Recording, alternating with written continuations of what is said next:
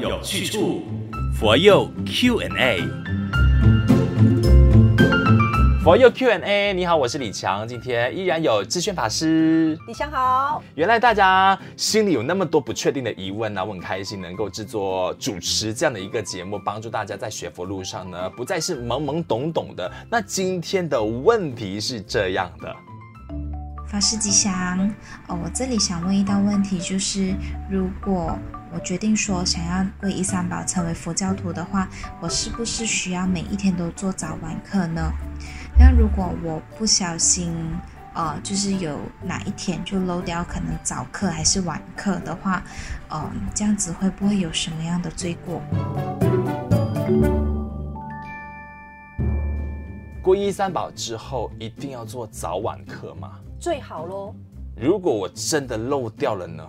呃，不可能会漏掉的，因为呢，这个星云大师他有说过，我们的这个修行方法呢有很多种。你一分钟的修行，哦、呃，两分钟的修行也是修行。比如说你早上哦、呃，你时间不多，你就在佛前呃称念三声佛号，或者是称诵这个四句偈也 OK。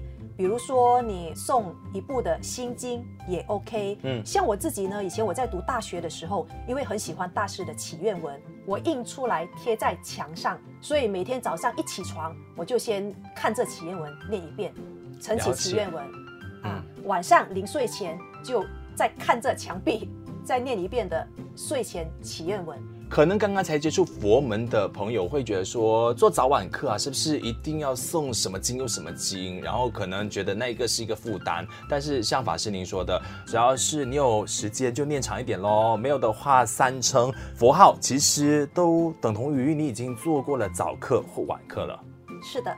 那六字真言呐、啊，或者是阿弥陀佛啊，这些像对长辈来说哈，他们比较熟悉，他们得到的那个修行啊，有没有就是因此比较少吗？还是其实，呃，六字真言就愿力更大一点，然后我可能诵这几个字就好了，我就不需要去念什么经文了，这样。